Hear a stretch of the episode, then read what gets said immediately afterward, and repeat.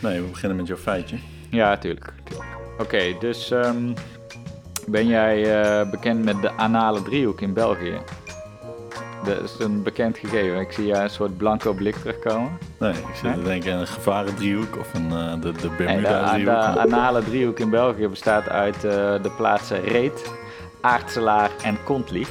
Ja. Eh, dus ik had gedacht dat je dat wel als eh, anale kenner eh, zou weten. Ja, Maar nou, eh, dus dat was eigenlijk alleen maar een eh, pre-fact. Eh, maar er is in België ook een dorp en dat heet Kuttekoven. Mhm. Dat vind ik ook al grappig. Maar Kuttekoven heeft ook een burgemeester. En de burgemeester, de beste man, heeft de naam Danny de Neuker.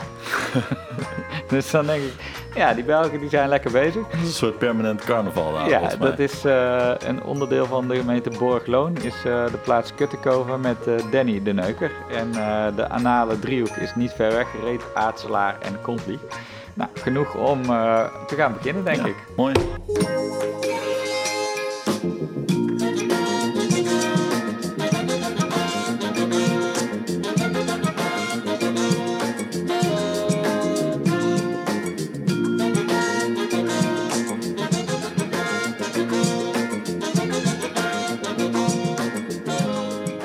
Dames en heren, van harte welkom. Aflevering 29 van Current Obsessions, de leukste podcast over marketing en media. En ik zit hier weer met mijn trouwe compaan Wouter. Hey. Welkom. Laten we meteen eh, in de dingen en zaken duiken. En vaste vraag, ik heb hem een paar keer verzaakt, maar is je iets opgevallen in eh, de media afgelopen week? Ehm, ja, dat is wel een beetje eh, meta misschien, maar ehm, er is, wat mij opviel, kwam mij ter oren dat er een nieuw Twitter-account is opgezet. Dat is een meid die werkt bij de NPO en eh, die doet daar eh, allerlei eh, onderzoeksjournalistiek. En die is veel bezig met wiki-zaken, dus ook Wikipedia is daar een onderdeel van. En dan heeft zij een Twitter-bot gemaakt die het populairste Nederlandse Wikipedia-artikel elke keer twittert. Dus gewoon heel simpel, elke dag Mhm. laat hij zien, hey, gisteren was het meest gelezen het Wikipedia-artikel over Valentijnsdag bijvoorbeeld. Dat is dan ja, niet zo gek op Valentijnsdag misschien. Ik ben heel Maar- benieuwd naar, naar de punchline van dit Ja, nou, in het- de basis nog niet zo interessante feitje. Nou, je denkt dus dat dat niet zo interessant is. Maar wat dus wel heel interessant is, is ja, wat er dan getwitterd wordt. Dus ook wat dan de meest bekeken Wikipedia-pagina's zijn. Dat was vast al eerder bekend, maar het was, ja, ik, het was mij in ieder geval niet... Maar wat dan eh, bijvoorbeeld? Nou, eh, een voorbeeld is bijvoorbeeld ja, tijdens de Oscars, Oscar-uitreiking, wordt dan die Parasite bijvoorbeeld eh, eh, Ja. Ehm, heel veel opgezocht. Een iets minder bekende mainstream in de mainstream film natuurlijk. Nou, dat is niet zo heel opvallend. Dat is op zich vrij logisch. Maar je ziet dus de hele tijd een beetje die current events die komen daarin terug. Ehm, wat je bijvoorbeeld zag bij die storm van een weekje terug. Dan was eh, Schaal van Beaufort was ineens twee dagen lang was dat de meest bekeken Nederlandse Wikipedia-pagina. Dus, jij- mensen zoeken dan op Ja, windkracht of eh, wat dan ook. Die, willen Ja. die horen dat en die denken van, Dus- wat is dat eigenlijk, die Dus jij windkracht? vindt het een interessant fenomeen omdat het toch op een bepaalde manier de vinger aan de pols houdt van wat houdt de mensen in Nederland bezig. Juist, juist. Dus het was bijvoorbeeld 8 februari, net daarvoor, was Moorkop. Was Ja, het meest bekeken ja. Wikipedia-artikel. Ja, Nou, dat is wel heel grappig, want dat was natuurlijk toen de HEMA eh, eh, die ging hernoemen. ja. Ehm, en dan denk ik, ja, waarom zoeken mensen dan specifiek op Moorkop? Ze weten dus waarschijnlijk niet eens wat het, wat het was, de Moorkop. Nou ja, of ze willen precies weten wel, wat het is. Ja, waarschijnlijk gaat het dan ook over de herkomst en of dat dan wel of niet van Noord-Afrikanen komt en Ja, of dat ja, het dat wel kan. iets of niet racistisch de in zich heeft. Maar, maar het, het is inderdaad wel vanuit dat oogpunt wel dat je denkt, oké, wat houdt mensen bezig of wat, waar Ja, dus willen mensen iets meer over weten? Dus wat valt de meeste mensen op in de media? Dat kan je hier eigenlijk uithalen. Nou zo. Dat vond ik wel een hele grappige. Oké, oké. dus misschien moeten we. zou zomaar een nieuw topic kunnen zijn, hè? Meest bekeken. De, wat, Ja. wat is de meest opvallende Wikipedia-pagina van de afgelopen zeven dagen? Precies, en dan gaan we dat als, eh, als leidraad nemen. Oké, mooi eh, dingetje. Ehm, ik wilde het even Oh, ik zal, hebben. eh, ik zal ja? wacht even, ik zal even de Twitter-account... Dat Ja, zetten oh we ja. natuurlijk in de show notes, maar het is TopWikiNL. Top En Annelies NL. Botjes heeft het gemaakt. Botjes heet ze ook. Ja. En ze heeft een bot gemaakt. Ja, echt waar. Er is ook onderzoek uit naar gedaan, hè? Dat, dat de, je achternaam is in belangrijke mate bepalend voor het beroep wat je later gaat uitoefenen. Dus als je schrijver met je achternaam heet, dan is de kans gewoon statistisch gezien groter dat jij een schrijvend beroep gaat Ja, krijgen. waarschijnlijk was een voorouder van jou dus ook al een schrijver. Dus maar je zou eigenlijk denken dat dat dus, want wanneer zijn de achternamen ontstaan in de tijd van Napoleon? Ik geloof het wel, ja. Dus dat is een paar honderd jaar geleden. Je zou denken dat is inmiddels zo ver verwaterd dat. Maar dat is dus blijkbaar toch Ja. generatie op generatie doorgegeven dat die kans dus. Ja, die sociale klasse, die hou je wel vast over Ja. generaties. Ja. Dus de, de beroepen, die hangen daar vaak mee samen. Ja, Ja, ik kan me voorstellen dat statistisch klopt. gaat. eh, ja, ja, oké. Leuk. Ehm, ik wilde het eventjes hebben over eh, Nederlandse grootbank ING. En wel meer in het bijzonder de CEO Ralf Hamers. Mhm. Heb je meegekregen, want hij gaat weg. Ja, Hij gaan naar gaat- Zwitserland. Ja, naar Zwitserland, eh, UBS, UBS, ik weet niet hoe je het uitspreekt. Mhm. Ehm, en hij gaat daar veel verdienen. Ja, nou, Hij hij, gaat verdiende al niet verdienen. weinig, geloof ik, bij Nee. ING. En ehm, eh, hij gaat van 2 miljoen in Nederland naar 14 miljoen in eh, Zwitserland. Dat is een Vond ik een step, opvallend ding. Vooral ook omdat het nog niet zo lang geleden is, begin 2018, dat zijn salaris eh, omhoog zou gaan. Hè? Dus Ja, er was best wel wat ophef. Ja, en de, volgens mij heeft ons aller eh, Wopke Hoekstra daar nog een, eh, een stokje voor gestoken. Vriend van de show. Vriend van de show. En ja, ik vind dat toch wel een gek ding. Ehm,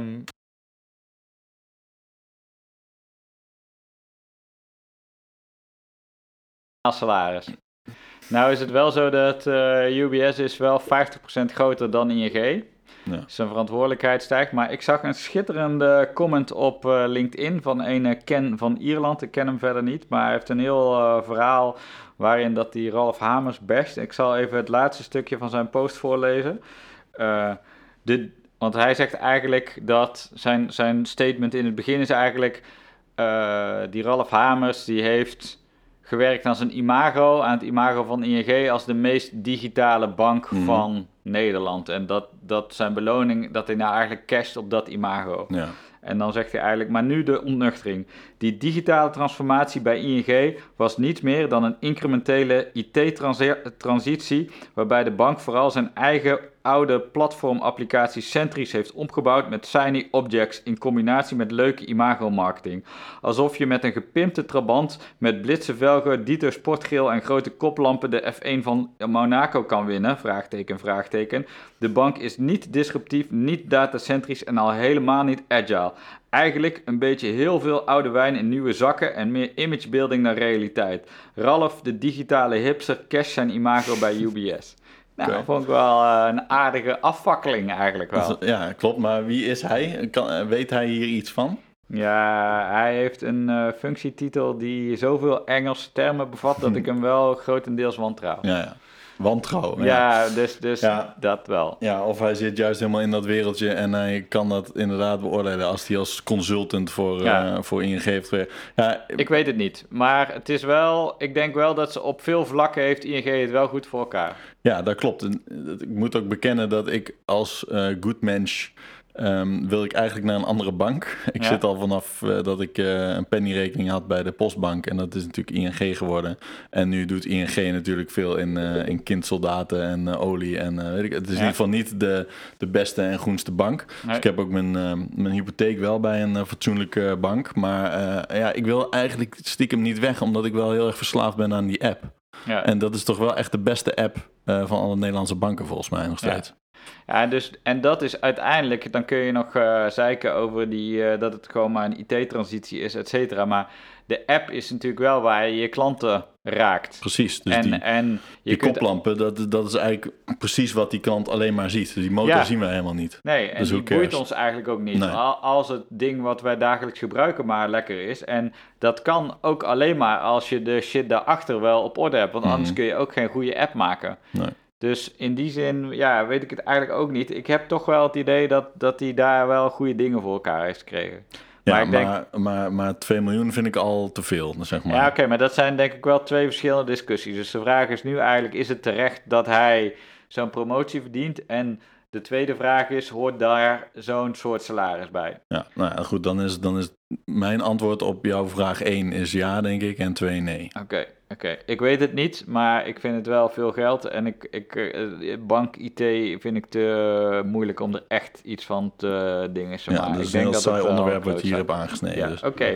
Gaan we lekker door. Eh, dan blijven we even in de wereld van het grote geld. Jeff Bezos, ook deze week bekend geworden. Hij heeft een klimaatfondsje opgericht. En niet zomaar één, maar eentje ter waarde van 10 miljard dollartjes. Ja. En eh, ja, kun je zeggen top. Aan de andere kant heeft hij ook best wel veel gezeik eh, gehad en gekregen en nog steeds over... eh, ja, mensen vinden het Amazon eigenlijk gewoon een soort klote bedrijf als het gaat om klimaat. En dit is een soort greenwashing. Ja, ja dus hij, hij heeft, volgens mij was het een maandje terug dat hij zoveel kritiek kreeg op Ja. zijn eigen klimaatplan van Amazon. Ja, En als reactie daarop heeft hij eigenlijk een soort van. eh, eh, oh, dan eh, ga ik wel 10 miljard beschikbaar stellen. Terwijl hij eigenlijk zijn plannen nog steeds niet op orde heeft. Dat is volgens mij een beetje de kritiek die hij Ja. krijgt. Hè? Ja. En Amazon biedt nog steeds heel veel diensten aan. En allerlei partijen die de wereld vervuilen. ja, oliemaatschappijen kunnen efficiënter boren dankzij computersoftware van, van Amazon. Ja. Ja, ja, een beetje dubbel, maar ik denk wel een stap in de goede richting, is Ja. mijn vraag, toch? Ik zat, de eerste stap die ik even heb ondernomen is dat ik dacht, oké, 10 miljard.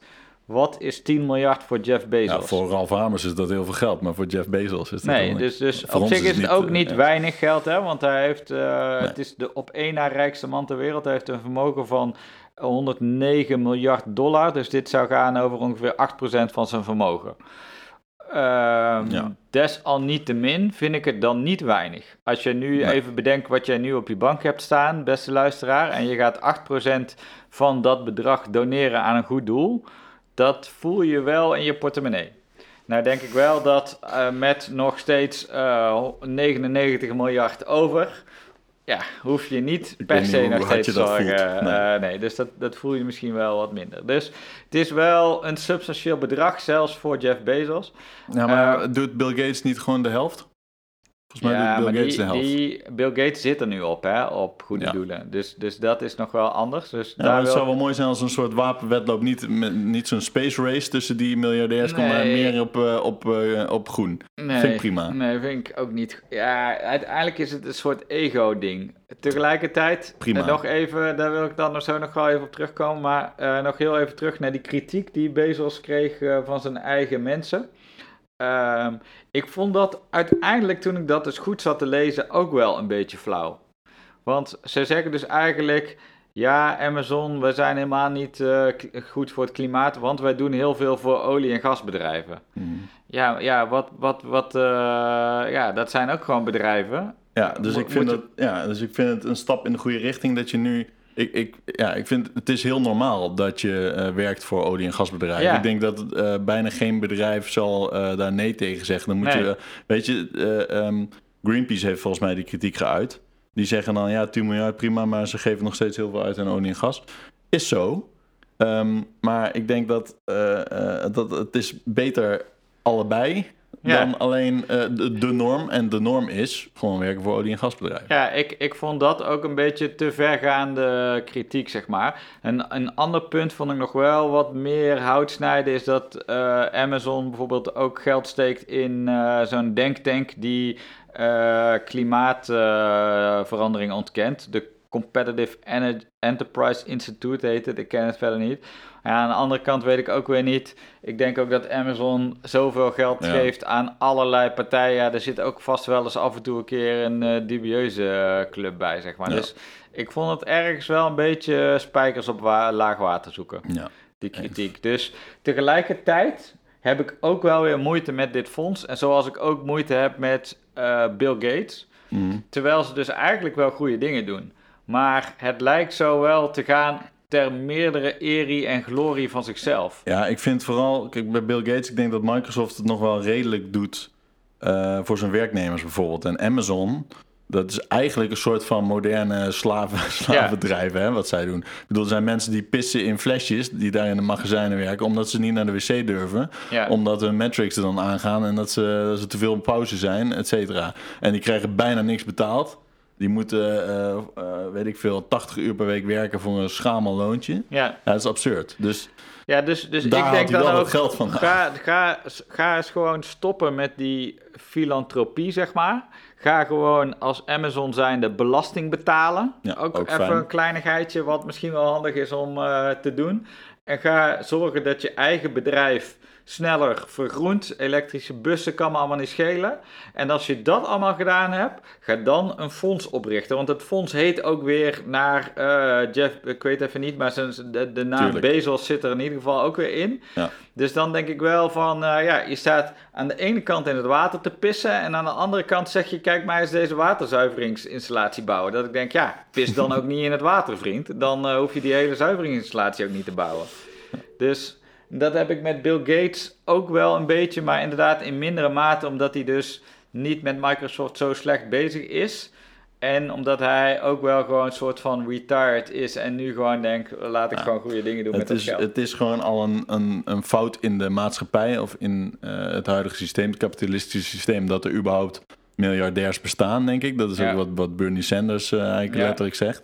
Ehm, dus ja, dat- zou er niet moeten zijn, maar dat ze dan eh, eh, de helft weggeven, dat vind ik dan nog wel een kleine Ja. pleister. Maar het, het zou inderdaad heb je die eh, documentaire gezien met Bill Gates op Netflix? Nee, nee. Dat is best wel een aardige documentaire waarin dat hij dus iedere keer staat er volgens mij een ander onderwerp centraal. Hè? Dus hij is op energievlak, op malaria en allemaal dat soort dingen.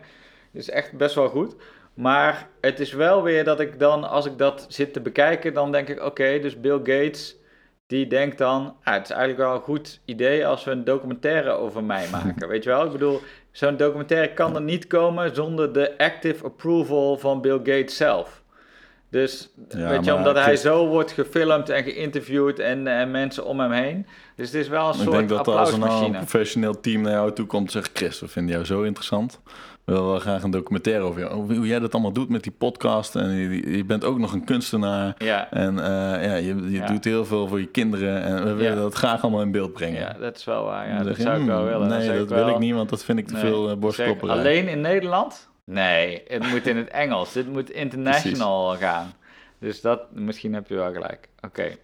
Ehm, wat mij ook nog eh, wel opviel deze week in het nieuws was, eh, en ik had het jou even, eh, we hadden het even bij de lunch al over, de dingen in, die gaande zijn in Oeganda. Ja. Nou denk ik dat de gemiddelde podcastluisteraar niet helemaal op de hoogte is van de current affairs in Oeganda. Mhm. Kun jij een kleine schets geven over de situatie in eh, Kapala, om precies te zijn? Onze eh, correspondent. Spontaan Ja, ik ben bijna ook een correspondent ter plekke, want ik Ja. kom natuurlijk terug uit, Oh ja. eh, uit Afrika. Ja, dus dat, mooi. Ik ben Mooi. niet in Mooi Oeganda geweest, maar eh, in Zuid-Afrika. In Zuid-Afrika viel... Wat? heb je nog nijlpaarden gezien? Ik heb nijlpaarden gezien, Oh, ja zeker. Eh, in Zuid-Afrika viel het al op dat de infrastructuur is daar wel echt eh, top. Dus ik heb daar veel een huurauto rondgereden en nou, dat gaat allemaal heel soepel. Ja. Als je een beetje op de grote wegen blijft natuurlijk. En eh, eh, dat is dus allemaal Chinees geld. Dus dat is al best wel interessant. Dus China investeert echt extreem veel in heel Afrika. Dus in Mhm. Zuid-Afrika, maar ook eh, bijvoorbeeld in Oeganda. Ja. Eh, de nieuwe zijderoute noemen ze dat. Hè? Dus ze zijn vooral infrastructuur heel eh, veel aan het aanleggen. Eh, de Afrikaanse landen die betalen dat eigenlijk terug in grondstoffen met name. En via die goede infrastructuur kan het dan heel makkelijk naar China. En Dus negen is- arbeiders die naar China worden gestuurd voor werkkampen. Oh nee. Nee, eigenlijk andersom. Dus de. Chinese arbeiders die komen dus echt naar Afrika om die Ja. shit aan te leggen. Dus dat is ook veel kritiek vanuit het Westen. Dus ze, ze leren die Afrikanen niet zelf spoorwegen aanleggen, maar ze komen dat gewoon doen. de Afrikanen blijven dom. Dat zijn allemaal weer jouw woorden. Ik vind het niet echt dom, maar eh, nou ja, goed. ben je uit Zuid-Afrika eigenlijk eh, meer of minder racistisch teruggekomen? Best wel een confronterende vraag. Ik- Ga je er al vanuit Ja. dat ik racistisch Jij, ben? jij trapt er niet in. Nee, dat is ik dacht jammer. gewoon eigenlijk dat, eh, ik denk, Ja. als je naar deze vraag beantwoordt, dan ga ik je altijd pakken. Ja. Oké, deze politiek incorrecte dingen zal ik even allemaal parkeren, want eh, ik kan nog jarenlang tegen je worden Ja, gebruikt. Kampala. Eh, Kampala. Nou, China investeert daar dus niet alleen in infrastructuur, maar ook in cameratechnologie. Dus die Huawei shit waar wij allemaal, of Huawei moet je zeggen geloof ik, shit, Ja. die, eh, 5G shit waar wij allemaal heel bang voor zijn hier. Ja. Daar hangen ze dat allemaal op. En blijkbaar Eh, hieraan gaat vooraf dat ze in Zimbabwe zijn ze blijkbaar al verder. En daar hebben ze dus allemaal camera's opgehangen, gratis. Hmm. Eh, en eh, het regime in Zimbabwe heeft gezegd: Oké, ja, krijgen we die gratis. In ruil daarvoor krijgen jullie alle beelden en alle data. Mogen jullie allemaal hebben. Dus het gaat wel over onze burgers. Maar dat maakt niks uit. Maakt niks uit. Dus eh, dat gebruikt dan China weer om hun gezichtsherkenning. eh, Want het schijnt eh, lastig te zijn als het niet je eigen. Weet je wel, een, Chinezen kunnen ze nou heel goed herkennen, maar Afrikanen donkere mensen niet. Nee. Dus eh, daar trainen ze dan weer hun, hun systemen op. Maar dit, dit is dus nu in Oeganda aan de hand en in Ja. Zimbabwe dat er dus eigenlijk eh, duizenden camera's hangen in Ja. bepaalde steden. Ze weten niet, eh, best wel veel met gezichtsherkenning, maar dat weten ze niet precies hoeveel. Nee. En eh, het regime kan daar gewoon gebruik van maken. Dus die kunnen gewoon zien waar iedereen gaat of staat. Ehm, en het kost ze niks als ze de data maar aan China leveren. Maar het is best wel scary. Ja, want China maakt het geen zak uit wat voor regime het is. Dus dat is het verschil. Dus nu wordt enorm veel geld, eh, het is een soort neocolonialisme, heeft Hillary Clinton dan genoemd. Er wordt enorm veel geld in Afrika gepompt door China. Ehm, eh, China is de grootste handelspartner van ongeveer alle Afrikaanse landen. Ja. Maar eh, ja, het maakt China helemaal geen flikker uit wie daar de dienst uitmaakt. Terwijl Europa of de, het IMF, ook de VS, maakt het altijd heel veel uit. Die geven alleen geld onder bepaalde voorwaarden, namelijk democratie en bla bla. China, Ja. Eh, mensenrechten, maakt geen flikker uit, want Nee. daar hebben ze zelf ook niks mee. Aan de andere kant is het natuurlijk ook wel weer het sprookje wat wij graag willen geloven. Mhm. Want eh, wij zeggen dan ja, mensenrechten en eh, democratie, et cetera. Maar ik bedoel, eh, neem even een land als Egypte, Mhm. die het Westen wel redelijk, maar ik bedoel, is ook gewoon keiharde dictatuur. En Mhm. dan Ja. denken we eigenlijk, ja, het is toch wel handig om daar een stabiele partner te hebben, et cetera. Het hele Midden-Oosten hebben we ook gevormd met allemaal dictators die we daar in stelling Ja. hebben gebracht. Dus Dat is dan, zeker waar. dan Ja. is het ook wel eh, in die zin ja, een beetje eh, onder de vlag van mensenrechten, maar ook wel een beetje hoe dat het ons het Westen goed uitkomt of zo. Ja, ja, maar dat is dus, China doet dat nu ook. Het Westen stopt daar een beetje meer mee. China springt daarin. Ja. Eh, maar bijvoorbeeld ook eh, bouwen ze een haven. En als, de, als dat niet terugbetaald kan worden, want ze doen dat gewoon op, op redelijk goedkope leningen. Maar ja, Ja. die Afrikaanse landen hebben als de, de olieprijs ingezakt. Dus als ze met olie zouden betalen, dan kunnen ze dat nou ineens niet meer.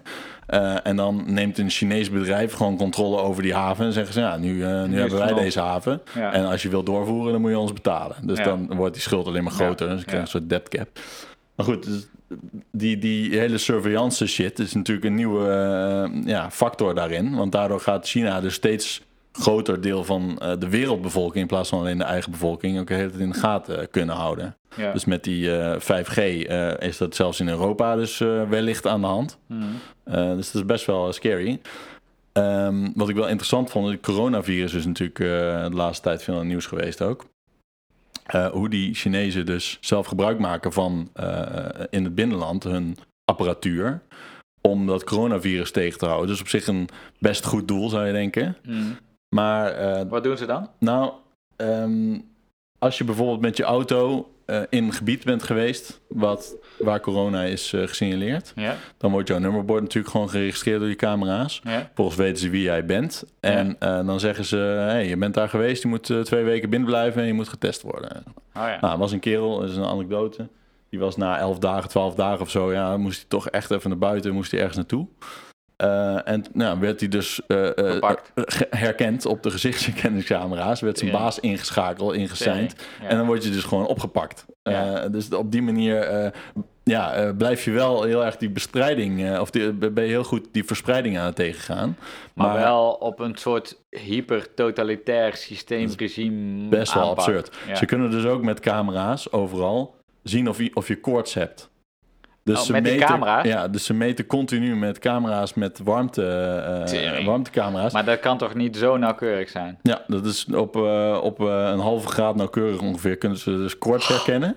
En vervolgens, ehm, nou, dan, dan kunnen ze misschien herkennen, hey, die hebben, hebben misschien corona. Dan gaan ze Ja. die, die mensen testen, want die kunnen ze natuurlijk gewoon opsporen. Ja. Als jij dan drie weken geleden met die persoon in de trein hebt gezeten, Ja. eh, drie rijen ervoor of drie rijen erachter, want ze weten precies Ja, ja. welke treinen die heeft gezeten, wie daar nog meer Maar allemaal kunnen we die zaten. mensen niet gewoon preventief doodmaken? Ja, dat zou best kunnen dat Als het je gebeurt, dat camera weten we gewoon niet. uit eh, rust met gewoon een Dat schijnen eh, ze niet te doen. Maar Mag ze, niet. maar ze pakken dus wel dan iedereen Gratis tip, uh, Jinping. ja, Jinping. Ja.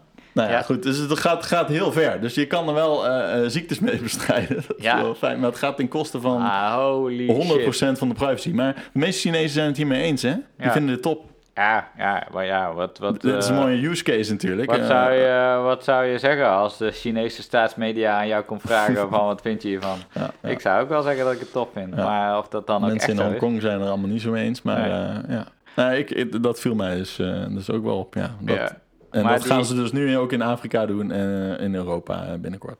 ja, in Europa is al natuurlijk wat geleidelijker, eh, daar zijn we natuurlijk al wat kritischer. Ja, maar, goed, als die Huawei eh, ehm, zendmasten er komen en iedereen gaat op 5G, dan kunnen ze, weten ze wel waar je altijd bent. Je gaat nou echt, in plaats van Huawei, ga je nou Huawei zeggen. Ja, dat is hoe je het uitspreekt. Ja. Tering. Je, bent, je, bent, je staat natuurlijk al wel een beetje bekend als de good mens, maar om dan nou ook gewoon te zeggen, nee, maar we moeten de, de ethische vormen van de Chinese... ja, maar dat is net zoals mensen die ehm, Instagram zeggen of zo. Ja, dat klopt gewoon niet. Ik, vind het, dus ik stoor mij daar dus aan. Ja, maar wat zeg je dan over, wat zijn wij nu aan het maken? Hoe heet zo'n uitzending? Podcast. Ja, maar dan moet je er eigenlijk ook een podcast zeggen. Nee, toch? dat is Amerikaans. Podcast is gewoon Engels. Ja? Ja. Ah, kut, je zit hier ook The echt op. Queen's English. Oké, prima. Oké, zullen we het maar mee ophouden? Nee. Oh. Nee, we gaan eh, nog niet stoppen. Eh, heb je nog een mooie uitsmijter? Ehm, remote werken?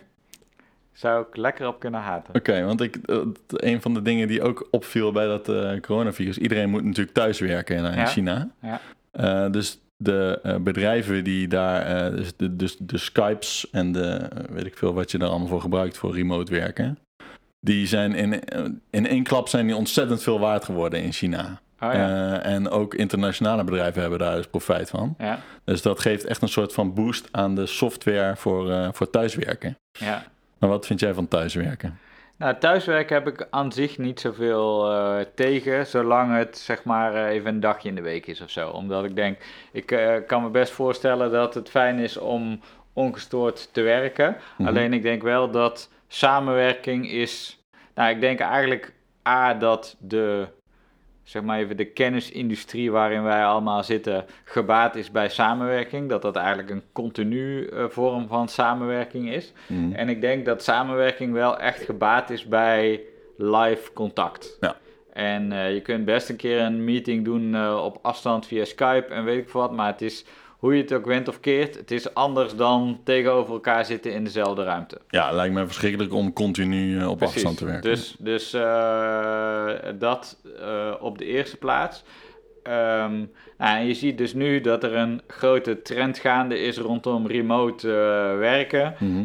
Vooral bij mensen onder de 30. Die, dat is een, soort lifestyle ding aan het worden. Oh, dan ga je echt op dat digital nomad Ja. idee. Ja. Ja, ja, ja. Dus eh, daar zijn veel zelfbenoemde goeroes op actief, die andere mensen dan weer leren hoe ze eh, remote moeten gaan werken. Dat, dat zijn in principe de ergste. Eh, maar gewoon überhaupt het gedweep met dat remote werken. Ehm, ik snap best dat je het wil, want het lijkt mij ook best wel chill om in Bali te zitten met mijn laptopje en dan een paar uurtjes te werken, een duik in het zwembad te nemen en nog een paar uurtjes te werken en dan mijn scootertje eh, ergens eh, nasi te gaan eten. Maar eh, vooral dat ze dat dan doen van ja, het is ook goed voor bedrijven, want eh je wordt er zoveel creatiever door. En weet je, het is, het is goed voor jou als remote werkende en, de, en Ja. ga er niet een soort sausje omheen verkopen. Een Want soort het is van gewoon millennial natte droom is het gewoon. ja, en, en eh, ik snap best, maar gewoon de, de eh, argumentatie eromheen dat het ook voor de bedrijven goed zou zijn. En de toppunt vond ik nog dat ik laatst zag ik zo'n post van een eh, dame op LinkedIn die dan ging klagen over hoe weinig Nederlandse bedrijven daarvoor open stonden. ja, Truus, weet je, het is gewoon namelijk alleen maar, het gaat alleen maar om jouw voordeel. Zo van, ze hadden sollicitatiegesprekken, toen zeiden ze, ja, maar ik wil wel in Bali Ja, alles ja, doen. En, ja. eh, En ik- maar ik twee heb- uur per dag. Ik heb hier eh, bij eh, deze werkgever ook wel eens van die millennials gehad die dan zeiden, ja, ja, eh, die wilden dan niet helemaal remote werken, maar die wilden dan wel 2,5 maand per jaar wilden die dan ook duiken in eh Maleisië of zo. Mhm. Of dat dan kon. Dan was hij toch wel heel erg teleurgesteld dat dat niet kon. Ja, sorry. Maar eh, wake up en smell the coffee, motherfucker. Kom maar gewoon naar je werk, doe je laptop open en de loopgraven in.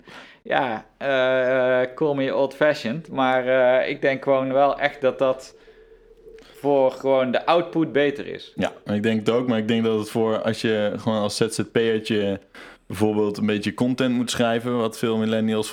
Ik, heb het idee dat alle millennials content uh, schrijven. Ik weet niet, ja, ja, voor blogs. Ja. Uh, en die kunnen dat allemaal prima vanaf Bali doen. En sommigen maken een reisblog. Nou, als je daarvan kan leven, hartstikke prima. leuk. Kijk, de enige millennials die ik nog soort van accepteer zijn de tech millennials. Als je gewoon echt een skill hebt, gewoon je kan echt gewoon coden dan denk ik, oké, prima. Weet dan je, kan je daar... alles afdwingen wat je maar wil, zeg maar. Maar dat is ook gewoon een beetje de positie waarin dat die jongens uh, verkeren. Omdat die zijn zo schaars dat je gewoon zegt, oké, ik wil wel uh, jouw systeem komen op uh, kalifateren. Maar ik werk dan wel vanuit Bali. Ja, ik vlieg één keer in ja, naar kantoor en, en, en, dan, dan, in Bali, dan heb je gewoon als bedrijf een afweging dat je denkt, oké, weet je, ik heb in ieder geval iemand gevonden. Maar, maar al die Nee, ik ben social media strategist, uh, mensen, en ik kan jouw Twitter-account beheren vanuit Bali. Dan denk ik, ja, sorry, maar uh, ja. ja. is gewoon niet uh, ding. Ja. Okay. Dus ik haat ze allemaal. maar een mooie, mooie ja. uitsmijter. Oké. Okay. Nou, tot volgende week. dankjewel, dankjewel Wouter. Yes. Doei.